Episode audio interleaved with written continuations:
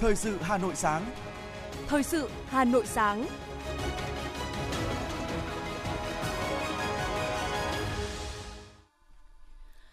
Kính chào quý vị và các bạn. Bây giờ là chương trình thời sự của Đài Phát thanh và Truyền hình Hà Nội. Chương trình sáng nay, thứ tư ngày 30 tháng 11 có những nội dung chính sau đây. Thủ tướng Chính phủ Phạm Minh Chính tiếp đoàn Giáo hội Phật giáo Việt Nam. Chủ tịch Quốc hội Vương Đình Huệ bắt đầu thăm chính thức Australia. Bí thư Thành ủy Hà Nội Đinh Tiến Dũng dự và trao giải 22 tác giả, nhóm tác giả có sáng kiến xuất sắc tham dự cuộc thi Sáng kiến vì cộng đồng lần thứ tư. Hàng Việt chiếm tỷ lệ trên 90% trong các cơ sở phân phối của doanh nghiệp trong nước. TikToker Noono bị xử phạt 7,5 triệu đồng. Trong phần tin thế giới có những sự kiện nổi bật. 80% triệu phú Bitcoin biến mất khỏi thị trường tiền số. Khói mù bao trùm New Delhi do ô nhiễm không khí tồi tệ. Sau đây là nội dung chi tiết. Thưa quý vị và các bạn, chiều qua, tại trụ sở chính phủ, Thủ tướng Chính phủ Phạm Minh Chính đã tiếp đoàn Giáo hội Phật giáo Việt Nam sau thành công của Đại hội đại biểu Phật giáo toàn quốc lần thứ 9, nhiệm kỳ 2022-2027. Tại cuộc gặp mặt, lãnh đạo Giáo hội Phật giáo Việt Nam cho biết, sau 2 ngày làm việc chính thức, Đại hội đại biểu Phật giáo toàn quốc lần thứ 9 nhiệm kỳ 2022-2027 đã thành công tốt đẹp. Đại hội đã thông qua nghị quyết Đại hội thứ 9. Đại hội đã kêu gọi tăng ni, cư sĩ, Phật tử trong nước và nước ngoài tinh tiến tu tập, thực hành lời dạy của Đức Phật, luôn nêu cao khẩu hiệu kỷ cương, trách nhiệm, đoàn kết, phát triển để chung sức trong lòng xây dựng giáo hội Phật giáo Việt Nam ngày càng phát triển, vững mạnh trong lòng dân tộc. Chúc mừng Giáo hội Phật giáo Việt Nam đã tổ chức thành công Đại hội đại biểu Phật giáo toàn quốc lần thứ 9, nhiệm kỳ 2022-2027. Thủ tướng Chính phủ Phạm Minh Chính đề nghị các quý vị chư tôn, giáo phẩm, lãnh đạo, Giáo hội Phật giáo Việt Nam tiếp tục vận động tăng ni Phật tử thực hiện tốt chủ trương của Đảng, chính sách pháp luật của nhà nước là tổ chức tôn giáo đi đầu trong xây dựng khối đại đoàn kết toàn dân tộc, đoàn kết tôn giáo, củng cố và phát huy truyền thống, hộ quốc an dân của Phật giáo Việt Nam, đẩy mạnh ngoại giao nhân dân, qua đó khẳng định tinh thần hội nhập của Phật giáo của dân tộc Việt Nam. Đúng 21 giờ 30 đêm qua theo giờ địa phương, Chủ tịch Quốc hội Vương Đình Huệ dẫn đầu đoàn đại biểu cấp cao của Quốc hội Việt Nam đến thủ đô Canberra, bắt đầu chuyến thăm chính thức Australia. Đón đoàn tại sân bay có Phó Chủ tịch Thượng viện Australia Andrew Mark Lan Lens, đại sứ Việt Nam tại Australia cùng với các kiều bào. Đây là chuyến thăm đầu tiên của lãnh đạo cấp cao Việt Nam tới Australia kể từ khi hai nước mở cửa hoàn toàn sau đại dịch COVID-19. Chuyến thăm nhằm thắt chặt hơn nữa quan hệ hữu nghị, đối tác chiến lược đối với đối tác chủ chốt của Việt Nam ở khu vực Nam Thái Bình Dương và cũng là đối tác quan trọng của ASEAN. Dự kiến, Chủ tịch Quốc hội Vương Đình Huệ sẽ có các cuộc hội đàm với Chủ tịch Hạ viện và Chủ tịch Thượng viện, hội kiến Thủ tướng, chào xã giao toàn quyền và dự thính phiên chất vấn của Hạ viện và Thượng viện. Chủ tịch Quốc hội cũng sẽ có các cuộc tiếp song phương, dự kiến diễn đàn hợp tác kinh tế, diễn đàn hợp tác giáo dục và gặp gỡ cộng đồng người Việt tại Australia.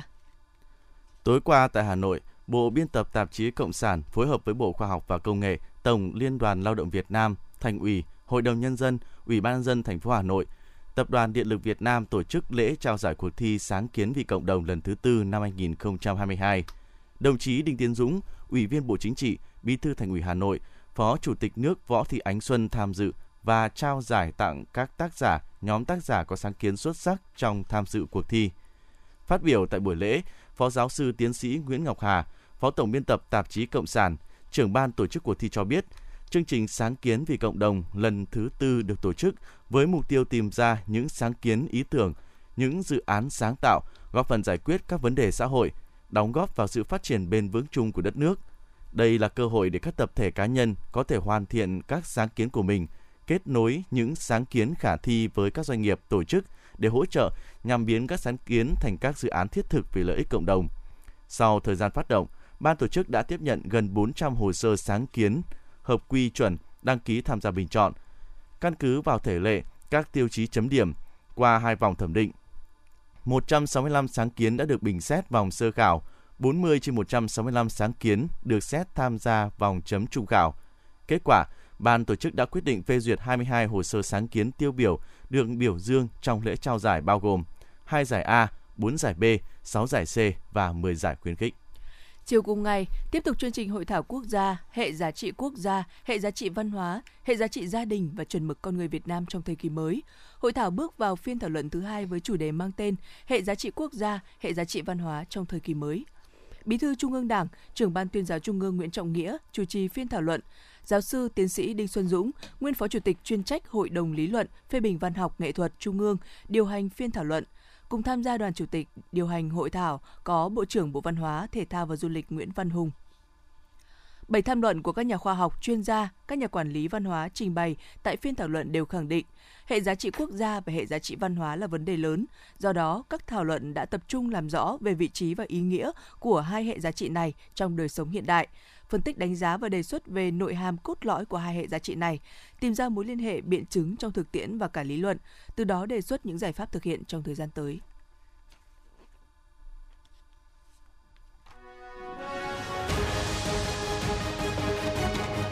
Thời sự Hà Nội, nhanh, chính xác, tương tác cao. Thời sự Hà Nội, nhanh, chính xác, tương tác cao.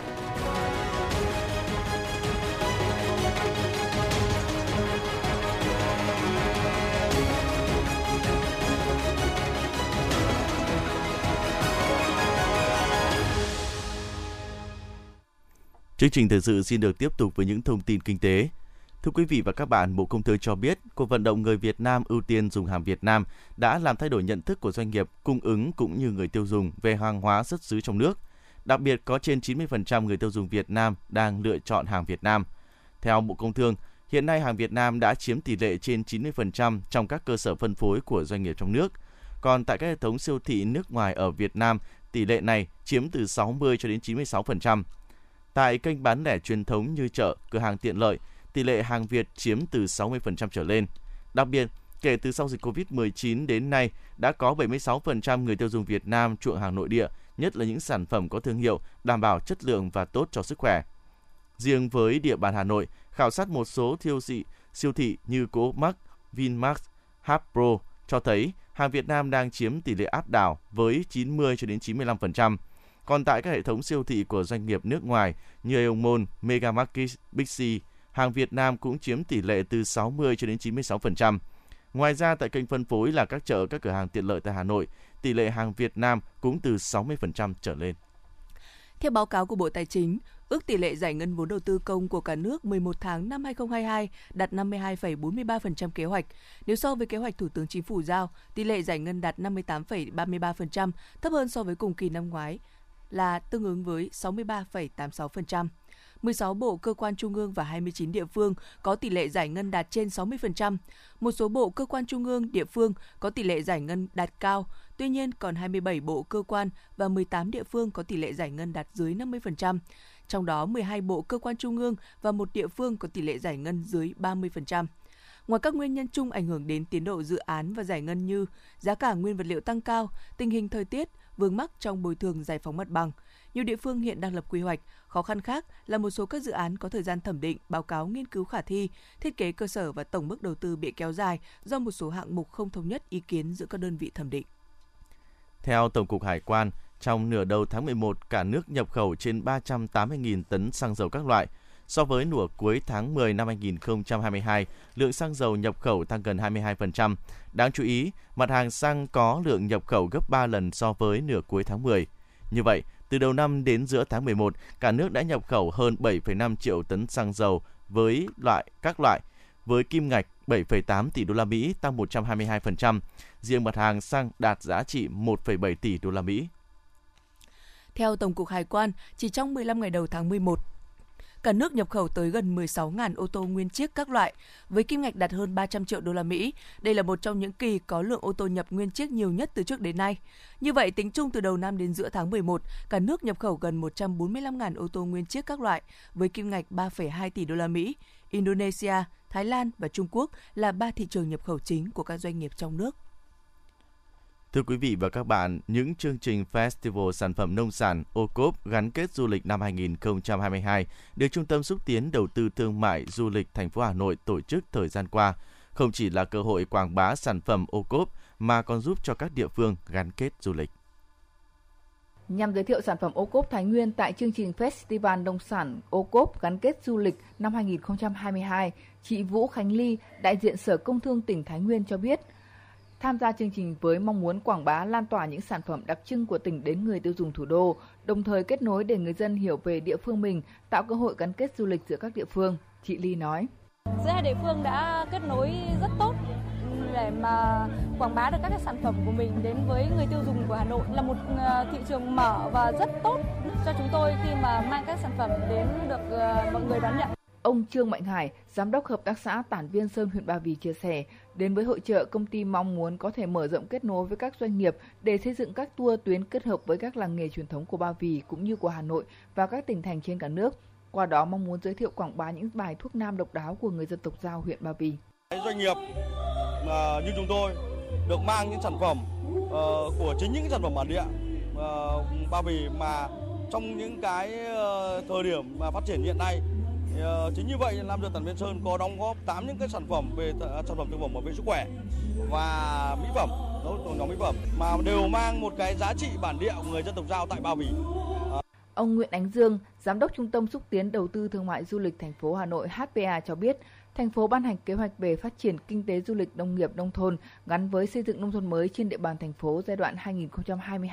2022-2025 và kế hoạch tổ chức Festival Nông sản ô cốp gắn kết du lịch năm 2022. Chương trình với phương châm tiếp tục thực hiện mục tiêu kép, thích ứng linh hoạt, an toàn, kiểm soát hiệu quả dịch COVID-19 và phát triển kinh tế nhằm đẩy mạnh hoạt động kết nối giao thương, tiêu thụ sản phẩm, góp phần thúc đẩy phát triển sản xuất nông nghiệp. Ông Nguyễn Ánh Dương nhấn mạnh. Đây à, là một cái cơ hội rất là tốt để các doanh nghiệp giới thiệu quảng bá các sản phẩm nông sản, sản phẩm ô cốp đặc biệt là các sản phẩm du lịch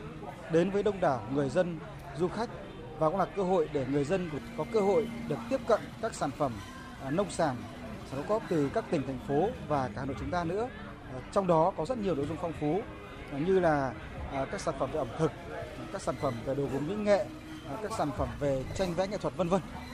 Thì chúng tôi rất là mong muốn đây là một cơ hội để thành phố Hà Nội không chỉ quảng bá về sản phẩm cốp mà rất nhiều lĩnh vực trong đó có thương mại, có nông thôn, nông nghiệp, du lịch. Đặc biệt, festival có rất nhiều nội dung phong phú tiêu biểu như trưng bày giới thiệu sản phẩm nông sản, sản phẩm ô cốp, sản phẩm thủ công mỹ nghệ và làng nghề truyền thống, quảng bá sản phẩm nông nghiệp gắn kết du lịch nông thôn tiêu biểu của thành phố Hà Nội và các địa phương. Chia sẻ với phóng viên, ông Nguyễn Quang Trung, Phó Chủ tịch Ủy ban dân huyện Ba Vì cho hay, Ba Vì là huyện nằm ở phía Tây, cách trung tâm thủ đô Hà Nội gần 60 km, có địa hình rất đa dạng và phong phú, là điều kiện thuận lợi cho phát triển kinh tế và giao lưu thương mại, dịch vụ, du lịch, trong đó nhóm ngành thương mại dịch vụ chuyển dịch theo hướng tích cực, có cơ sở hạ tầng thiết yếu phục vụ cho phát triển thương mại dịch vụ du lịch luôn được quan tâm xây dựng và là ngành mũi nhọn trong cơ cấu kinh tế chung của huyện. Ông Trung cho biết thêm. Với những sản phẩm ô cóp thì việc tham gia những hội trợ ờ, trong và ngoài địa bàn của huyện để ờ, giới thiệu cái sản phẩm tới Ờ, người dân trong khu vực cũng như là trên trong và ngoài địa bàn thành phố là một việc làm rất là quan trọng và ý nghĩa. Trong đó trong thực tế thì cũng đã có nhiều sản phẩm đã tham gia được vào những chuỗi liên kết sản phẩm và đối với cái sản phẩm nông sản của Vì những sản phẩm đạt thương hiệu ô thì cũng đã à, cơ bản là có mặt ở trong rất là nhiều thị trường các à, tỉnh bạn thì à, chúng tôi cũng kỳ vọng và cũng mong muốn cái sự tiếp tục quan tâm của thành phố à, cái sự vào cuộc ờ, của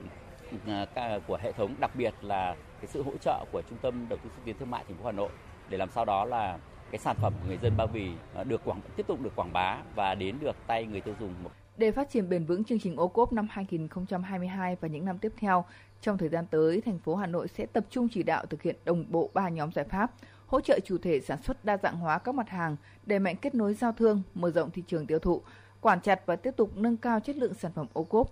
Festival là cơ hội tuyệt vời để quảng bá các điểm đến du lịch, các nét văn hóa dân tộc, cùng với đó là các mô hình nông nghiệp, sản phẩm đặc trưng tiêu biểu của địa phương đến với khách tham quan và người tiêu dùng. Qua đó góp phần nâng cao thương hiệu, thúc đẩy phát triển kinh tế nông nghiệp, bảo tồn không gian cộng đồng làng quê truyền thống và các sản phẩm có nguồn gốc thiên nhiên. Đặc biệt từ ngày 9 đến ngày 11 tháng 12, Festival Nông sản Sản phẩm ô cốp Hà Nội năm 2022 sẽ tiếp tục được tổ chức tại huyện Mê Linh.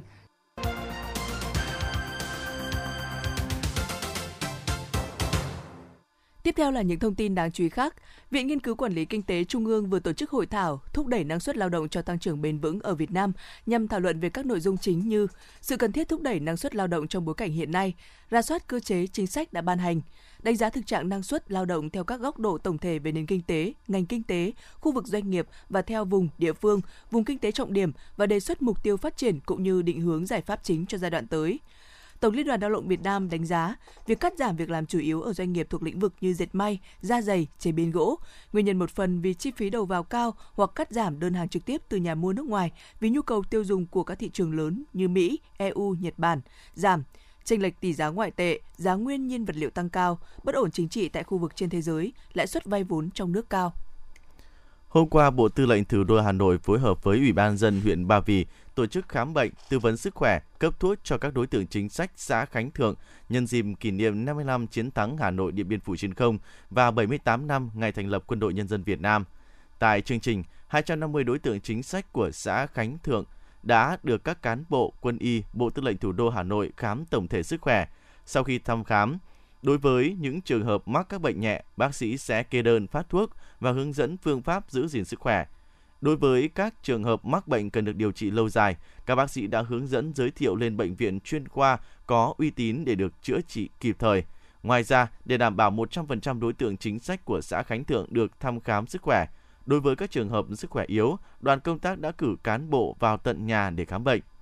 Tại buổi khám bệnh, cùng với việc phát 250 suất thuốc, mỗi suất trị giá 250.000 đồng, Bộ Tư lệnh Thủ đô Hà Nội đã tặng 5 suất quà, mỗi suất trị giá 500.000 đồng. Ban chỉ huy quân sự huyện Ba Vì tặng 5 xuất quà, mỗi xuất quà trị giá 300.000 đồng cho các đối tượng chính sách tiêu biểu. Cục An toàn thông tin của Bộ Thông tin và Truyền thông cho biết, chiến dịch làm sạch mã độc trên không gian mạng Việt Nam năm 2022 được Bộ Thông tin và Truyền thông và các cơ quan tổ chức doanh nghiệp triển khai từ đầu năm đến nay đã xử lý 76 website phát tán mã độc, đồng thời chặn kết nối đến 915 địa chỉ máy chủ điều khiển các mạng Botnet, tức là mạng máy tính ma tại Việt Nam. Đáng chú ý là chiến dịch lần này có một điểm mới là các cơ quan chủ trì tổ chức đã xác định xử lý tận gốc của vấn đề là các trang web phát tán các phần mềm độc hại. Cũng theo Cục An toàn Thông tin, mỗi máy tính thiết bị khi nhiễm mã độc là nguồn tiếp tục lây nhiễm virus, mã độc cho các máy tính khác. Phần lớn số lượng địa chỉ IP nằm trong các mạng Botnet hiện nay không chỉ thuộc hệ thống mạng, thiết bị tại các hộ gia đình mà còn trong cả khối doanh nghiệp. Chiều qua, cơ quan chức năng thành phố Hồ Chí Minh đã làm việc với chủ tài khoản mạng xã hội TikTok Noono để thông báo xử phạt do người này đã đưa những nội dung xúc phạm người khác lên mạng xã hội. Cụ thể, Thanh tra Sở Thông tin và Truyền thông thành phố Hồ Chí Minh phối hợp với Phòng An ninh mạng và Phòng chống tội phạm sử dụng công nghệ cao, Công an thành phố làm việc với chủ tài khoản TikTok Nono về việc đăng tải video clip một ngày làm một ngày tử tế của No, người nghèo ăn gì, Nono cho ăn đó, tập 3003. Theo nhận định của cơ quan chức năng, video clip này có nội dung phản cảm, không tôn trọng người già, gây ảnh hưởng đến danh dự nhân phẩm của người khác, không phù hợp với thuần phong mỹ tục của dân tộc thanh tra sở đã lập biên bản vi phạm và ban hành quyết định xử phạt vi phạm hành chính theo điểm B khoản 1 điều 101 Nghị định số 15 của Chính phủ quy định xử phạt vi phạm hành chính trong lĩnh vực bưu chính viễn thông, tần số vô tuyến điện, công nghệ thông tin và giao dịch điện tử với mức phạt là 7,5 triệu đồng. Phòng Cảnh sát Giao thông Công an thành phố Hà Nội cho biết, trước thực trạng nhiều xe ba gác chở hàng công kênh xuất hiện trên thành phố mà đa số người điều khiển không phải đối tượng thương bệnh binh, đơn vị đã yêu cầu các đội cảnh sát giao thông phụ trách địa bàn tăng cường kiểm soát, phát hiện và xử lý nghiêm. Riêng trong tháng 11 năm 2022, đơn vị đã lập biên bản xử lý tạm giữ 47 phương tiện là xe ba gác tự chế không đúng đối tượng điều khiển. Ngoài việc tăng cường xử lý trên đường, đơn vị đã phối hợp cùng Sở Giao thông Vận tải Hà Nội hướng dẫn xe ba gác tự chế không đi vào cầu Long Biên tránh nguy hiểm cho cầu và ùn tắc giao thông khu vực trên. Phòng Cảnh sát Giao thông đã hạn chế và không cấp mới biển kiểm soát cho loại phương tiện này vì những lý do không đảm bảo điều kiện kỹ thuật cũng như an toàn khi lưu thông trên thực tế. Thưa quý vị và các bạn, những tháng cuối năm, đặc biệt là thời điểm cận Tết Dương lịch và Tết Nguyên đán, nhu cầu đi lại và vận chuyển hàng hóa của người dân tăng cao nên luôn tiềm ẩn nhiều nguy cơ xảy ra tai nạn giao thông. Trước tình hình trên, Ủy ban nhân dân thành phố Hà Nội đã tăng cường chỉ đạo các cơ quan chức năng triển khai nhiều giải pháp nhằm giảm thiểu các vụ tai nạn, đảm bảo trật tự an toàn giao thông trên các tuyến đường. Để đảm bảo an toàn giao thông dịp cuối năm, Phòng Cảnh sát Giao thông Công an thành phố Hà Nội sẽ tiếp tục tăng cường phối hợp với các lực lượng chức năng, huy động 100% quân số tổ chức triển khai tuần tra, kiểm soát, xử lý nghiêm các hành vi vi phạm của người và phương tiện khi tham gia giao thông có các hành vi vi phạm như người điều khiển và người ngồi trên xe mô tô không đội mũ bảo hiểm, vi phạm nồng độ cồn, ma túy khi điều khiển phương tiện tham gia giao thông. Nhằm giảm thiểu tối đa các vụ tai nạn giao thông trên địa bàn, Ủy ban nhân dân thành phố cũng yêu cầu công an thành phố và Sở Giao thông Vận tải huy động tối đa các lực lượng chức năng tham gia công tác đảm bảo trật tự an toàn giao thông trong đợt cao điểm. Bố trí lực lượng, phương tiện tuần tra kiểm soát và xử lý nghiêm các vi phạm trong trước, trong và sau Tết, nhất là thời điểm diễn ra các lễ hội tại các địa bàn trọng điểm, đồng thời công bố số điện thoại, đường dây nóng để tiếp nhận và xử lý kịp thời phản ánh của người dân trong công tác đảm bảo trật tự an toàn giao thông. Các cơ quan đơn vị và địa phương duy trì bố trí lực lượng trực 24 trên 24 giờ để chỉ đạo kịp thời công tác đảm bảo trật tự an toàn giao thông trong đợt cao điểm. Thiếu tá Đào Việt Long, Phó trưởng phòng Cảnh sát giao thông Công an thành phố Hà Nội cho biết. Chúng tôi phát động lễ gia quân đảm bảo trước, trong và sau Tết thì tập trung vào những cái hành vi là nguyên nhân dẫn tới tai nạn giao thông và ủn tắc giao thông là sau khi chúng tôi thực hiện kế hoạch 299 của Bộ Công an thì chúng tôi vẫn tiếp tục duy trì những cái chuyên đề kế hoạch tập trung vào những cái hành vi uh, như là xe chở quá khổ quá tải, uh, xe vi phạm về thành thùng, uh, những người điều khiển phương tiện vi phạm về tốc độ, hay người điều khiển phương tiện uh, vi phạm về uh, sử dụng ờ, rượu bia và các chất gây nghiện khi tham gia giao thông để đảm bảo trật tự an toàn giao thông trong các dịp cuối năm, Phòng Cảnh sát Giao thông Công an thành phố Hà Nội sẽ tiếp tục áp dụng đồng bộ các biện pháp nghiệp vụ để nắm chắc tình hình, xác định các địa bàn trọng điểm để chủ động phương án phối hợp với các lực lượng chức năng, đơn vị nghiệp vụ nhằm giảm thiểu tai nạn giao thông. Bên cạnh đó, đơn vị sẽ tăng cường bố trí lực lượng các đội trạm để tổ chức yêu cầu dừng, kiểm tra phương tiện, xử lý nóng các trường hợp vi phạm về trật tự, an toàn giao thông qua hệ thống camera giám sát, từ đó góp phần nâng cao hiệu quả công tác đấu tranh xử lý các loại tội phạm. Thiếu tá Trần Quang Trinh, Phó đội trưởng đội cảnh sát giao thông số 6 Công an thành phố Hà Nội cho biết. Mặc dù có rất nhiều chiêu trò uh, cố tình uh, bỏ chạy lạng lách uh, nhưng vẫn được cái lực lượng uh, chức năng đấu tranh và quyết tâm xử lý. Mình xử lý ở đây để có tính tuyên truyền uh, cũng như để đem lại cho người dân hiểu rằng cái việc mà khi đã sử dụng rượu bia là sẽ không sử dụng các cái phương tiện uh, tham gia giao thông uh, đặc biệt để đảm bảo an toàn giao thông cho chính bản thân cũng như là an toàn giao thông cho xã hội. Tại các quận, huyện, thị xã cũng đã triển khai cao điểm về kiểm tra, xử lý các hành vi vi phạm về trật tự an toàn giao thông. Thượng tá Nguyễn Tuấn Khởi, Phó trưởng Công an huyện Đan Phượng cho biết, dự đoán từ nay đến cuối năm, đặc biệt là thời điểm Tết Dương lịch, Tết Nguyên đán, tình hình trật tự an toàn giao thông trên địa bàn huyện sẽ có những diễn biến phức tạp, Ban Chỉ huy Công an huyện triển khai tập trung các nội dung về đảm bảo trật tự an toàn giao thông, tăng cường tuần tra kiểm soát, xử lý vi phạm, đấu tranh, phòng chống tụ tập chạy xe gây dối trật tự công cộng, đua xe trái phép. Chúng tôi cũng đã à, về chủ động để tham mưu cho ừ, lãnh đạo huyện ủy ban dân huyện cũng như là các cái ban ngành chức năng theo cái chức năng của mình để chỉ đạo các ban ngành đoàn thể À, tuyên truyền nhân dân chấp hành các cái quy định à, pháp luật của nhà nước cũng như là các cái quy định của địa phương về cái lĩnh vực về trật tự an toàn giao thông, trật tự đô thị và vệ sinh môi trường. Thì đây chính là cái môi trường sống của nhân dân để thực hiện các cái, môi trường sống và đảm bảo về cái an toàn tính mạng tốt hơn. Bên cạnh nỗ lực của lực lượng cảnh sát giao thông, mỗi người dân khi tham gia giao thông cần phải nâng cao ý thức trách nhiệm, thực hiện nghiêm các quy định của pháp luật về an toàn giao thông để tự bảo vệ mình và những người xung quanh. Việc chấp hành nghiêm các quy định của pháp luật về an toàn giao thông, thực hiện nếp sống văn hóa khi tham gia giao thông chính là bảo vệ hạnh phúc của mình và mọi người mọi nhà.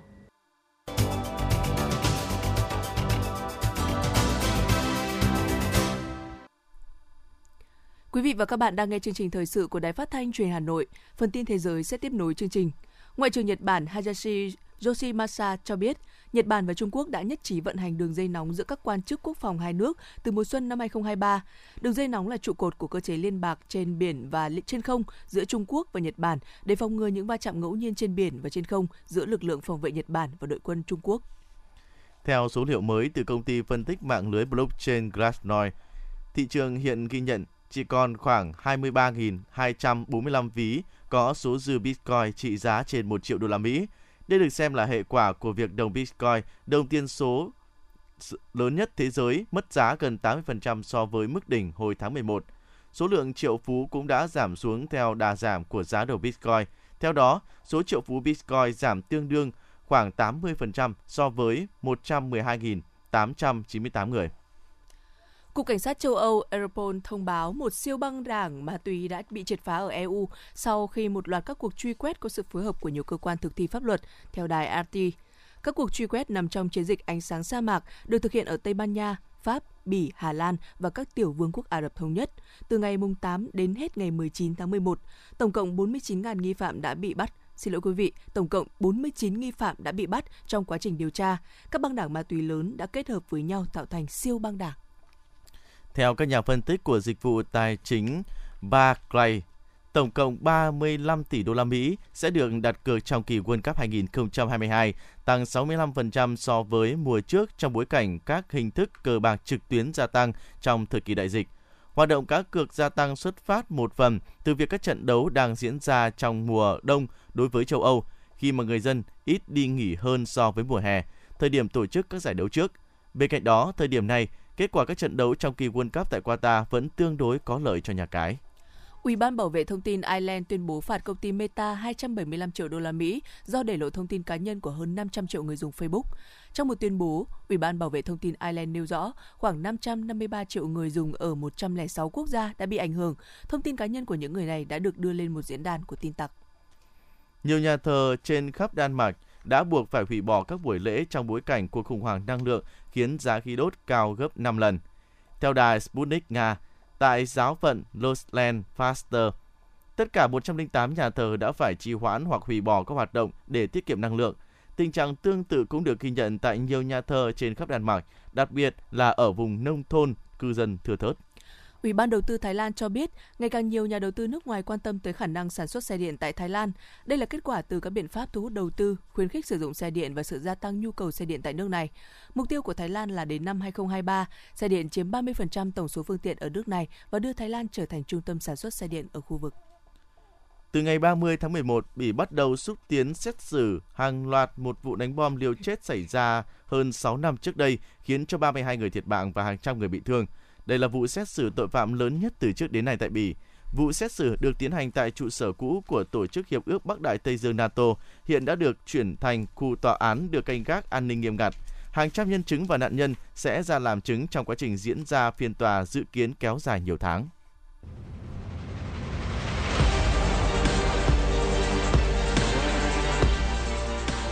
Bản tin thể thao Bản tin thể thao